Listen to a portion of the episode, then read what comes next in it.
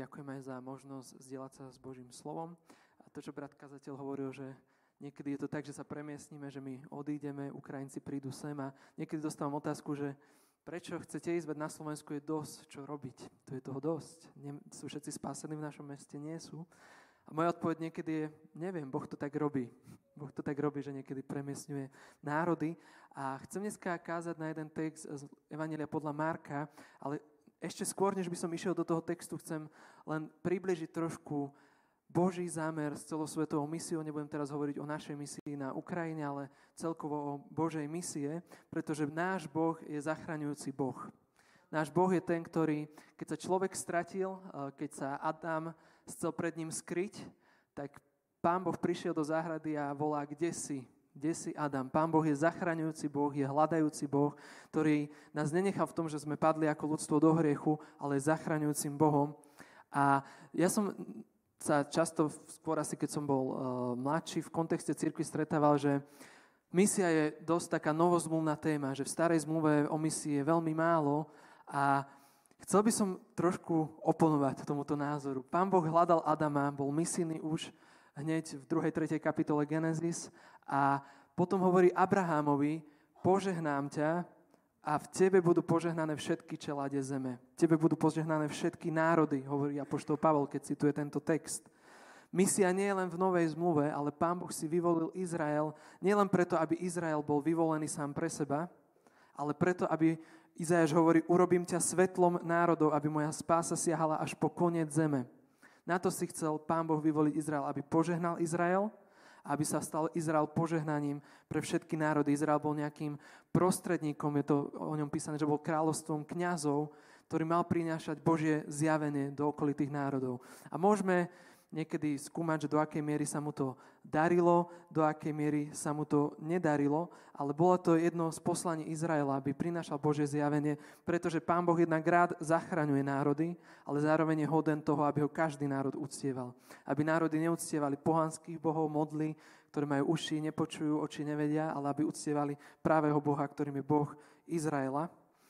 A Niekedy, keď Izrael nebol verný tomuto povolaniu a napríklad začal uctievať modly, tak znova prišiel Boží trez a Boží súd nad Izrael, aby národy poznali, že hospodin je Boh. Niekedy aj Božie súdy, ktoré prišli na Izrael, boli znova zároveň zjavením pre ostatné národy, že iba hospodin je Boh. A v Novej zmluve znova vidíme najväčšieho misionára pána Ježiša, že pán nezostal na tróne, ale prišiel, sklonil sa a to je ten najväčší misijný čin, ktorý sme kedykoľvek mohli zažiť. A pán Ježiš, ak si spomínate na to podobenstvo, keď vyhnal peňazomencov z chrámu, tak on povedal, že dom môjho otca je domom modlitby pre národy. To, kde sa nachádzali peňazomenci v chráme, v tom, ako bol postavený, bolo nádvorie pohanov, kde mohli prísť pohania, aby mali aj oni poznanie Boha. Šalamún sa za to modlil, už keď sa chrám, keď bol chrám posvetený. A tento, toto nádvorie pohanov bolo, pokiaľ sa nemýlim, o veľkosti 20 futbalových štadiónov a oni ho nejak zapratali biznisom. A pán hovorí, vy ste tu urobili Pele Lotrov, ale toto je dom modlitby pre všetky národy. Aj my musíme skúmať naše životy, či sme v našich životoch domom modlitby pre iné národy, alebo či sme zahltení inými vecami, či už ako jednotlivci, alebo ako církev. A Božie slovo hovorí, že evanelium o kráľovstve bude sa zvestovať po celom svete na svedectvo všetkým národom a potom príde koniec. A Apoštol Pavol sa identifikoval s týmto povolanom, keď hovorí, že jeho poslanie je privádzať poslušnosti vo viere, vše, uh, vo viere všetky národy. To bolo poslanie Apoštola Pavla, pretože aj Apoštol Pavol ako Žid, ako pôvodne farizej, spoznal, že Božia milosť je pre pohanov aj pre všetky národy. A to, k čomu spejeme v misii je, a to je posledný verš na taký misijný exkurs uh, Bibliou, je zjavenie Jána 5.9. Hoden si vziať a otvoriť jej pečate, lebo si bol zabitý a svojou krvou vykúpil si Bohu svojich z každého kmeňa i jazyka, ľudu i národa. Boh v každom národe chce mať svoj ľud. V každom národe chce mať církev, chce, aby boli ľudia spasení a je to obrovský pestrá vec, keď môžeme Boha uctievať v jednom jazyku, v druhom jazyku a vidieť cez to Božiu slavu. Evangelizácia a misia je priorita na Božom srdci a my sme solou zeme, aby sme zaniesli evanelium do posledných končín zeme. Ja som schválne hovoril teraz chvíľu o tom, že Boh je misijný a keby sme išli knihu za knihou, tak by sme to tam mohli nájsť, ako túži po človeku, ako túži po národoch. A teraz sa zamyslíme, a môžeme iba na pozadí túto informáciu, a chcem, aby sme sa zamysleli nad Marekom 10. kapitolou od 35. verša, ak sa nám to podarí aj vysvietiť, alebo si môžete nalistovať, vyklikať vo vašich zariadeniach. Marek 10.35 a budeme čítať po 45. verš. Vtedy prišli k nemu Jakub a Ján, synovia Zebedeovi, a povedali mu, majstre, chceme, aby si nám urobil, o čo ťa prosíme. A on im povedal, čo chcete, aby som vám urobil? Odpovedali mu, daj nám, aby sme ti sedeli jeden na pravici, druhý na lavici v tvojej sláve. Ale Ježiš im riekol, neviete, čo prosíte, či môžete piť kalich, ktorý ja pijem, alebo byť pokrstený krstom, ktorým som ja pokrstený? A oni mu povedali, môžeme. Na to riekol im Ježiš, kalich, ktorý ja pijem, budete piť. A krstom, ktorým som ja krstený, budete pokrstení. Ale dať vám, aby ste mi sedeli na pravici alebo lavici, nie je mojou vecou. To sa dostane tým, ktorým je pripravené. Keď to počuli desiatí, desiati, začali sa mrzieť na Jakuba a Jána. Ale Ježiš ich povolal k sebe a povedal im, viete, že tí, čo sú pokladaní za vladárov národov, panujú nad nimi, ich mocnári vykonávajú svoju moc nad nimi, medzi vami to však tak nebude. Ale kto by sa medzi vami chcel stať veľkým, bude vašim služobníkom. A kto by chcel byť medzi vami prvý, bude sluhom všetkých. Lebo ani syn človeka neprišiel, aby jemu slúžili, ale aby on slúžil a dal život ako výkupné za mnohých. Amen. A synovia Zebedeovi, Jakub a Jan prichádzajú k pánovi Ježišovi a bezprostredne potom, keby sme čítali pasáž predtým, kde on hovorí o tom, že bude vydaný veľkňazom, zákonníkom, že ho odsúdia na smrť, že ho dajú pohanom, že sa mu budú vysmievať, že budú na ňo pľuť, že ho zbičujú, že ho zabijú a že po troch dňoch stane z mŕtvych. O tom im pán Ježiš hovoril. A synovia Zebedeovi nejak prepočuli túto informáciu a prichádzajú k nemu napravo, naľavo, tam by sme chceli byť v svojom kráľovstve. To je ten typ pastoračného rozhovoru alebo priateľského rozhovoru, ktorý nikto z nás nechce zažiť. Že sa mu zveríme so svojim utrpením, s ťažkosťami ohľadom našej budúcnosti, že mu hovoríme o svojich bremenách. A Jakub a Jan si tak trošku riešili vlastné postavenie, vlastnú pozíciu, vlastný biznis by sme možno povedali. A možno ste sa niekedy ocitli v takom rozhovore, že niekomu ste sa vyplakali a potom prišla reakcia, že empatia v tom moc nebola. A pán Ježiš niečo také mohol zažiť tejto chvíli, lebo on hovoril o svojom utrpení a Jakub a Jan si prišli pýtať svoje miesta. A vidíme, že uh, nie len, že prepočuli to, čo im pán Ježiš povedal, ale pýtajú si aj veci, ktoré vtedy vôbec neboli na mieste. A je vidno, že ani zvyšný kolektív s tým nebol spokojný. Je tam písané 41. verš, že ostatní desiati sa na nich namrzeli, a vyzerá to, že učeníci kompletne ako boli, neboli vysporiadaní s touto problematikou, lebo ak by nemali problém s tým, že Jakub a Jan budú prví, tak by sa asi nenamrzeli. To znamená, že možno vnútri ich túžba bola, že aj my by sme chceli byť po lavici, po pravici pánovej a vznikla tam nejaká dusná atmosféra, kde ako keby také konkurenčné prostredie vzniklo medzi učeníkmi, že kto bude, keď bude pán kráľovať po jeho pravici a lavici. A pán Ježiš túto udalosť predtým svojho ukrižovania, svojho skriesenia spomína už tretíkrát učeníkom. Tretíkrát im hovorí, že tieto udalosti budú nasledovať. Je veľmi zaujímavé, že potom, keď je vzkriesený, oni nejak nerátajú s tým, že takto to malo byť. Židia s tým rátali, keď ho poslali, že poďme k jeho hrobu, aby ho učeníci neuniesli, lebo hovoril o sebe, že vstane z mŕtvych, ale učeníci na to úplne zabudli, keď pán Ježiš zomrel na kríži.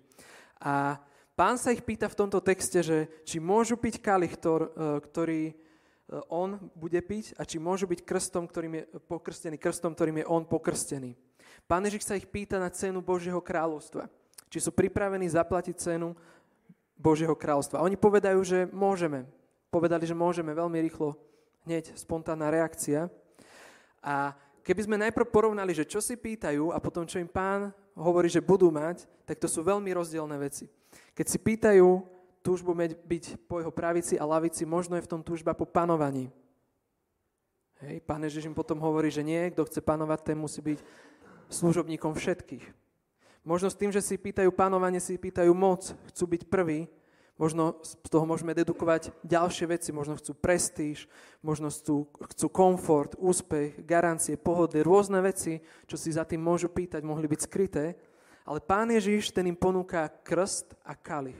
Krst, ktorý má byť on pokrstený a kalich, ktorý má vypiť. A keď písmo hovorí o tomto krste, tak nemyslí tým Ježišov krst vo vode, ani keď na Pána Ježiša E, zostúpil e, Svetý duch, e, potom ako ho Jan Krstiteľ pokrstil, ale myslí tým, myslí tým jeho obed na kríži. Kalich znamená vypitie Božieho trestu za hriech, ktorý Pán Ježiš niesol, aby vykúpil ľudstvo. A krst, ktorý mal byť pokrstený v budúcom čase, bolo utrpenie a smrť, ktorá, ktorá, pre ktorú prišiel Pán Ježiš. Čiže namiesto slávy, namiesto kľudu, toho, čo si oni pýtajú, tak pán im hovorí, že ale dostanete utrpenie a bolesť. Oni veľ, veľmi rýchlo, neviem, či úplne chápali, keď povedali, že môžeme byť pokrstení tým istým krstom, aj ten kalich istý môžeme piť, čo by nie, veď stolujeme za jedným stolom. Ale pán Ježiš im dáva opačné veci, ako si pýtali v, tej fáze, v, tej, v tomto rozhovore.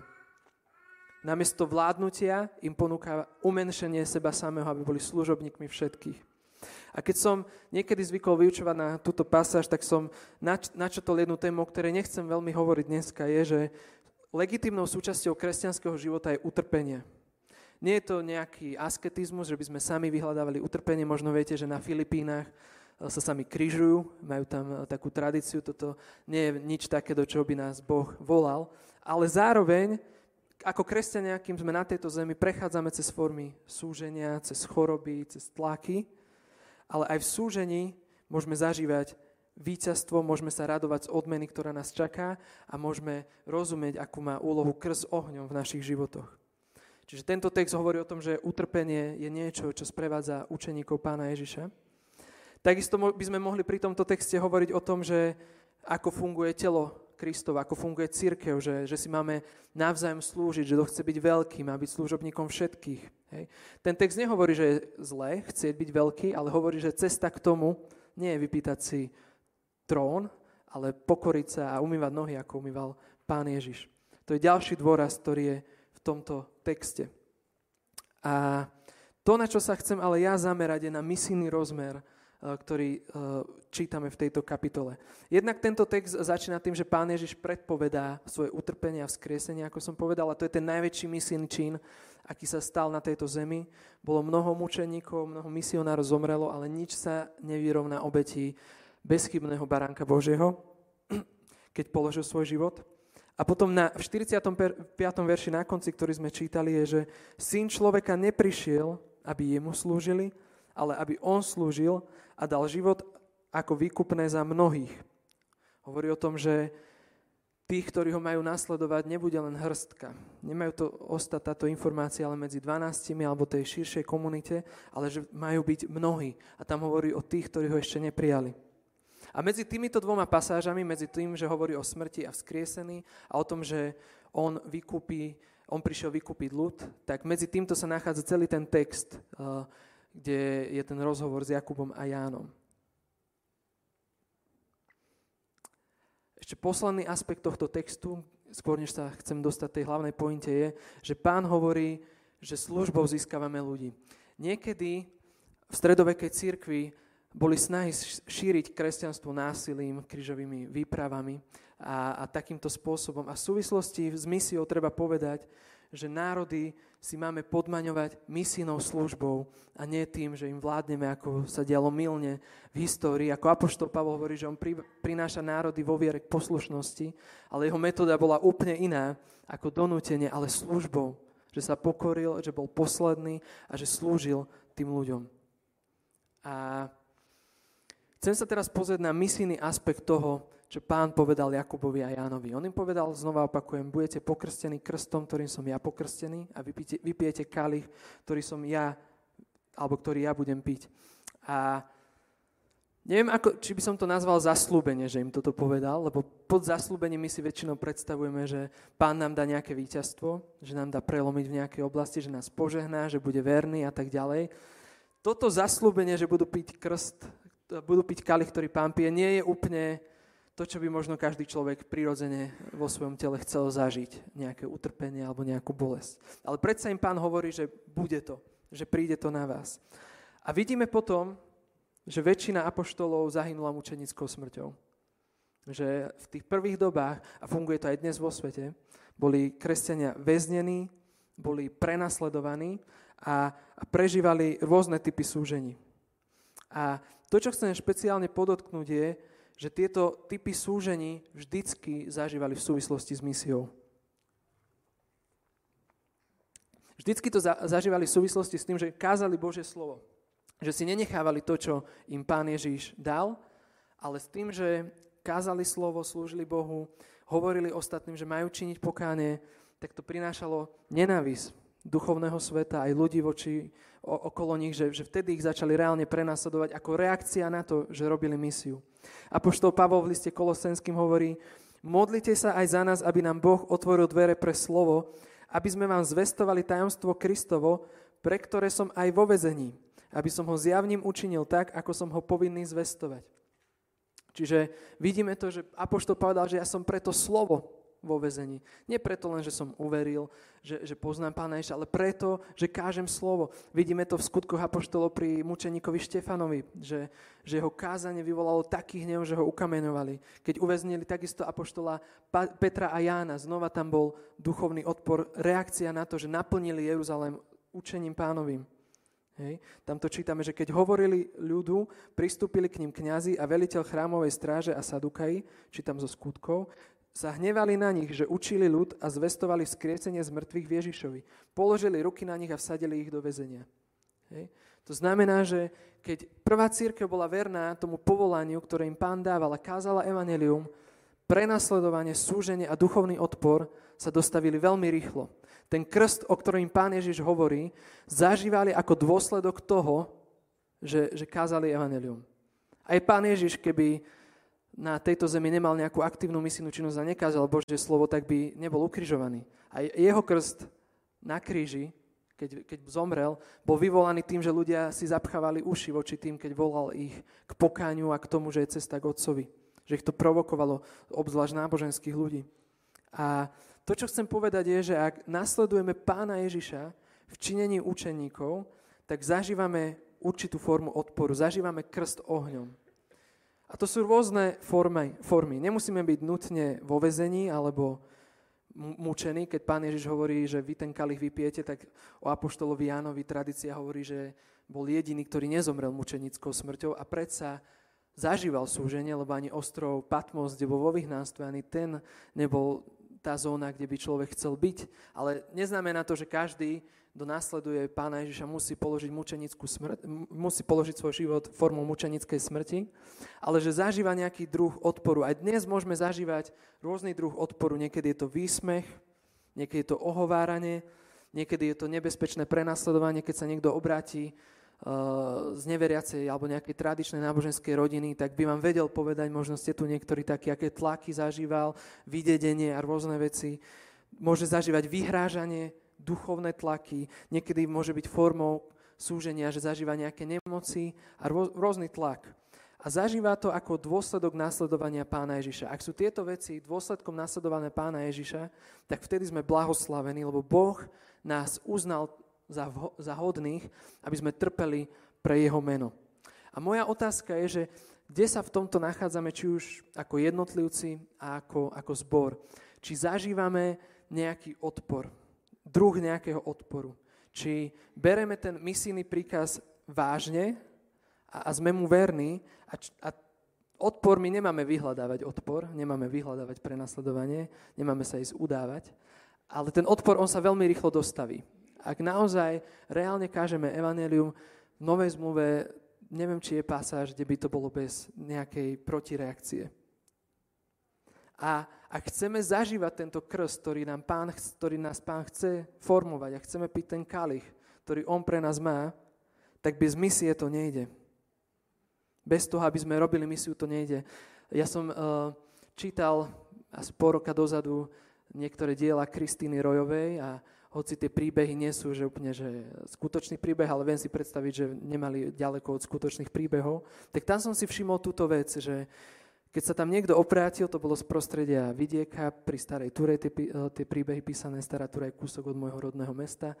A tak tam často to tak bolo, že keď sa obrátil nejaký človek z tej rodiny, tak nejak to ešte tolerovali, ale keď už ich začal napomínať, že nechoďte vešcom, e, čínte pokáne, potrebujete sa znovu zrodiť, tak vtedy im začali robiť peklo zo života vo vlastných rodinách. Tam som si všimol, aký je veľký súvis medzi misiou a medzi, medzi súžením. Misia je veľmi dobrá príležitosť na to, aby sme sa stali služobníkmi všetkých. Preto, aby sme aspoň niektorých získali. Je to jedinečný priestor, kde môžeme prekročiť hranice nášho vlastného komfortu alebo zborového života, kde sa môžeme reálne umenšovať, kde môžeme reálne zaniknúť naše vlastné túžby. A nemám teraz na mysli len tú misiu, ktorú niekedy máme ako prvú, ktorá nás napadne, že ísť do inej krajiny, ale to, že každý máme byť súčasťou nejakej misie. Aj vo svojom meste, aj v iných národoch, ale máme byť súčasťou. A my žijeme v postmodernej dobe, kde celý svet tlačí názor, že viera patrí na toto miesto, kde sme. Že viera patrí do kostola, ži si svoju vieru, rob si, nevadí mi, keď chodíš do kostola, nič o tom nehovor mimo kostola. Stretli ste sa s tým niekde? Máš svoj názor v pohode, ja mám svoj názor, ale patrí do kostola, nepatrí medzi ľudí. Ale evanelium musí ísť medzi ľudí, lebo kresťanská a biblická viera je vyznávajúca viera. Nie je súkromná viera, že ja si verím, ale je, je verejná viera. Aj v krste, keď sa krstíme, tak vyznávame pred celým svetom, že patríme pánovi Ježišovi. A potrebujeme to vyznávať aj mimo hraníc našich budov. Každý by mal byť pripravení vydať svedectvo neveriacemu človeku. Nehovorím, že každý má vybehnúť na ulicu. Sú ľudia, ktorí sú na to povolaní, ale každý máme vo svojom okolí, v rodine, v práci, v škole, kde sa nachádzame ľudí, ktorí potrebujú evanelium. Tých miest je veľmi veľa. Písmo tiež hovorí, že svet nás nenávidí a že keď zvestujeme evanelium, tak to prináša odpor. Pán Ježiš hovorí, že keby ste boli zo sveta, svet by vás miloval, lebo miluje, čo je jeho, ale že nie ste zo sveta, ale že ja som si vás vyvolil zo sveta, preto vás svet nenávidí. A táto nenávisť, ktorý svet má nie voči nám ako osobám, aj keď to tak často môžeme vnímať, má to voči duchu, ktorý je v nás, má to voči svetému duchu, voči Božiemu slovu, lebo svet leží zlom, leží v hriechu. Tak táto nenávisť sa demonstruje najviac, keď si otvoríme ústa a vyznáme Pána Ježiša. Keď povieme, a meníme atmosféru v našom okolí. Keď niekto povie o tom, že ako je to celé zlé a že Boh nie je, tak my povieme, Boh je. Boh je verný, Boh mi pomohol. Že meníme atmosféru, tak niektorých ľudí to pritiahne a vojdu do Božieho kráľovstva, ale niektorí uh, nás môžu začať šikanovať aj na pracovisku, aj také sú skúsenosti. A moja otázka je, kde my sa v tom celom nachádzame. Do akej miery zažívame tento reálny odpor súženia, nie preto, že by sme ho chceli zažívať, ale preto, že je to naša kontrolka, či naozaj sme misíni a či naozaj kážeme evanelium. Keď prorok Eliáš na hore Karmel spravil tú veľkú akciu, že Boží oheň zostúpil a bolo jasné, že hospodin je Boh a, a pozabíjali bálových prorokov, tak Jezabel, ktorá vtedy bola manželkou kráľa, sa mu začala vyhrážať, že dopadne tak isto. A prorok Eliáš uteká na púš, zažil obrovskú manifestáciu Božej moci. Neviem, či sme, hoci znovu zrodenie väčšia manifestácia, ale či sme viditeľne videli niekedy väčšiu vec ako Elia, že padol oheň z neba na drevo, ktoré bolo poliaté vodou niekoľkokrát. A potom zrazu uteká v strachu a Biblia hovorí, že vošiel do jasky, niekde aj prenocoval a hľa zaznelo k nemu slovo hospodinovo, čo tu robíš Eliáš? A Eliáš povedal, príliš som horlil za hospodina, Boha mocnosti, lebo Izraelci opustili tvoju zmluvu, zbúrali tvoje oltáre a tvojich prorokov povraždili mečom, takže som zostal len sám, čo nebola pravda, to si len on myslel. Teraz siahajú aj na môj život, aby mi ho vzali. A pán Boh sa pýta Eliáša, čo tu robíš. Pán Boh sa nepýta preto, že by nevedel, čo tam Eliáš robí. Pán Boh nám niekedy kladie otázku preto, aby sme my sami vedeli pomenovať náš stav, že kde sa nachádzame. A Eliáš dal dobrú odpoveď, že príliš horlil za hospodina, že preto teraz je prenasledovaný. A chceme, aby sme nechali Boží hlas vniknúť do našich srdc, aby sme sa reálne zastavili nad tým, že Bože slovo sa nás pýta, čo tu robíš? Odpustite mi, že vykam. Čo tu robíme? Čo robíme na tejto zemi? Čo je náš zmysel? Áno, poznali sme pána, nebo je pred nami, je naša cieľová destinácia, ale čo tu robíme? Kde je naše miesto? A teraz si môžeme len tak v podvedomí spomenúť na ten Boží misijný plán, o ktorom som hovoril na začiatku. Čo robíme v Božom misijnom pláne? Jeho zámer je spasiť hrieš, hriešnikov, aby mu prinášali slávu. Je to niečo, čo musíme, pán nám to dal ako povinnosť, ale zároveň chce zlomiť naše srdcia a niekedy táto otázka, čo tu robíme, môže zlomiť naše srdcia. A ja verím, že Pán Boh je znova pripravený obrátiť svet hore nohami, ako keď 12 učeníkov vyšlo v Božej moci a naplnili Jeruzalém Božím učením. Keď Apoštol Pavol bez takých možností, ako máme teraz, poprechodil celý obývaný svet, by sa dalo povedať, alebo poznaný a priniesol evanelium. Boh je pripravený je pripravený, aj žatva je pripravená, ale Boh potrebuje pracovníkov vyslať na žatvu. A v súvislosti s týmto by som chcel povedať aj pár štatistik dnešného sveta. Toto asi nie je úplne nejaká nová vec, ale na Slovensku sa počet evangelikálnych znovuzrodených kresťanov ráta do 1%. Dokonca nejaká církev si dala vypracovať na denominácií plán, že ak takto budú rásť ďalej, ako rástli doteraz, tak 1% spoločnosti dosiahnu možno za 100 rokov. Je veľmi málo evangelikálnych znovuzrodených kresťanov na Slovensku. Keby sme sa pozreli na svet, pri tom, koľko existuje etnik a národov, tak 6900 skupín sa označujú ako nezasiahnuté etnické skupiny. Sú to samostatné E, skupiny, ktorí majú svoj jazyk, žijú na nejakom mieste, tvoria nejakú komunitu a nemajú dostatočne rozvinutú církev, ktorá by bola schopná evangelizovať, niektorí nemajú Božie slovo, niekde ešte ani len nevkročila noha nejakého misionára.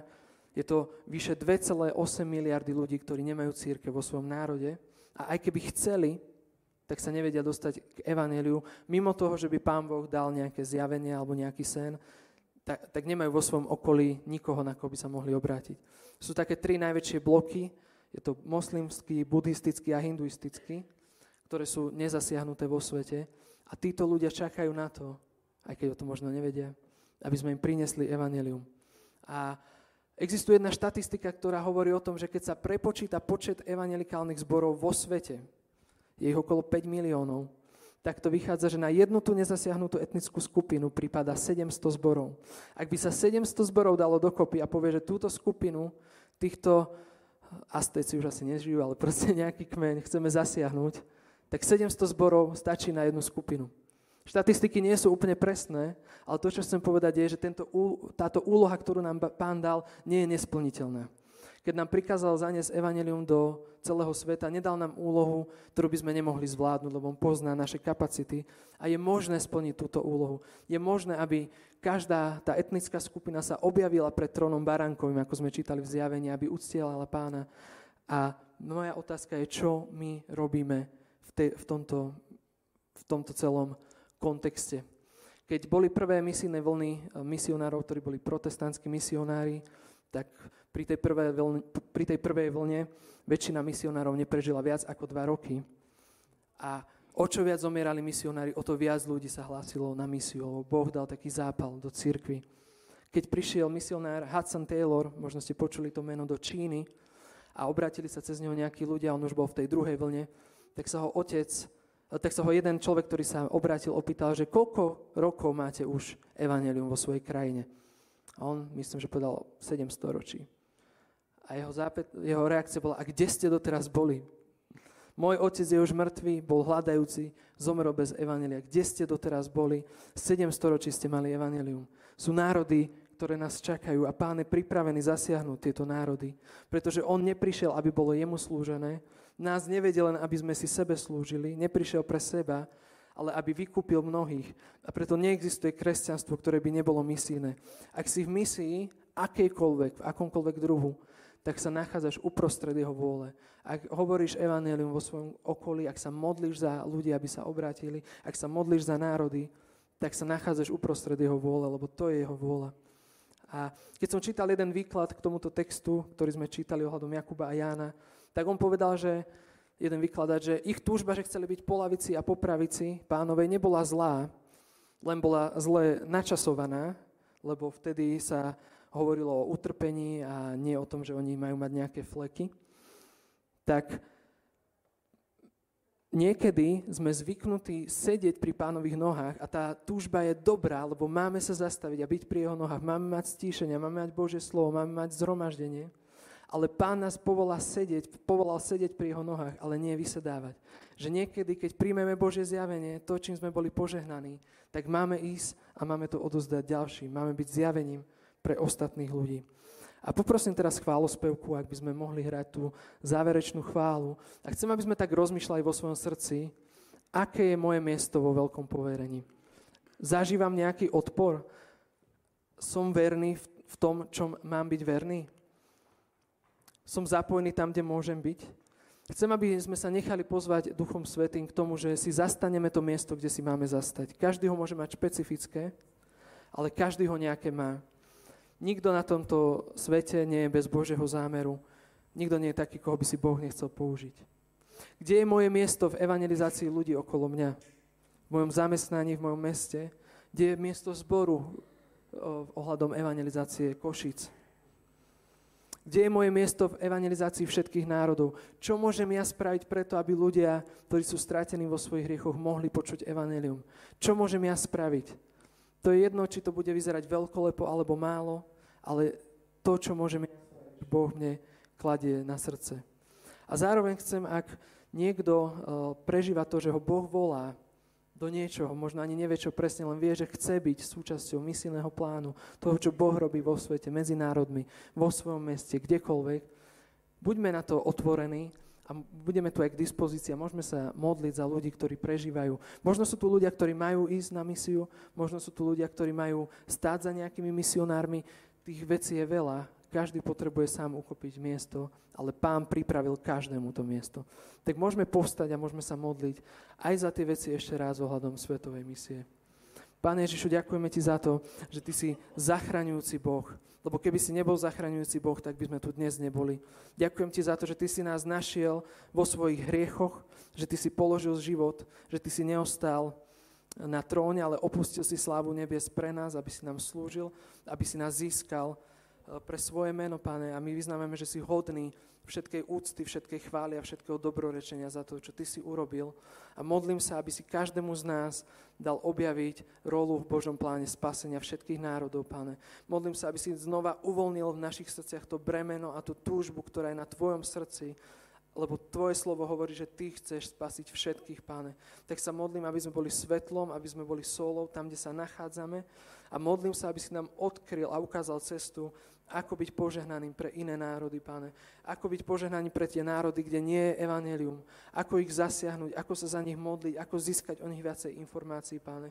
Prosím o to, aby si uvoľňoval a povolával teraz konkrétnych ľudí, ktorým dáš takú túžbu do srdca, páne, že to nebude pre, nich len, pre nás len informácia, ale že, že keď vyjdeme odtiaľ, tak budeme sa modliť, budeme rozmýšľať a vykročíme do vecí, ktoré Ty eh, si nám dal. Tak modlím sa, Duchu Boží, aby si uchoval v nás Tvoje slovo, Pane, a modlím sa, aby si nám dal aj svoju ochranu, keď prechádzame cez rôzne súženia, cez tlaky, cez prenasledovania, aby si nám dal milosť zostať vernými, aby sme si mohli povedať, že, že to stojí za Božie kráľovstvo, že, že my nemôžeme priniesť viac, ako si Ty priniesol, ale aby sme videli, že si nás Ty vtedy uznal za hodných, toho, aby sme trpeli pre Tvoje meno. Ďakujem Ti, Pane, za to, že pred Tvojim trónom budú ľudia z každého ľudu, kmeňa, jazyka, národa a že Ti budeme spoločne prinášať slávu a chválu, lebo Ty si hoden, aby si bol oslavený každou dušou a každým národom a preto Ti aj teraz dávame chválu mene Ježiš. Amen.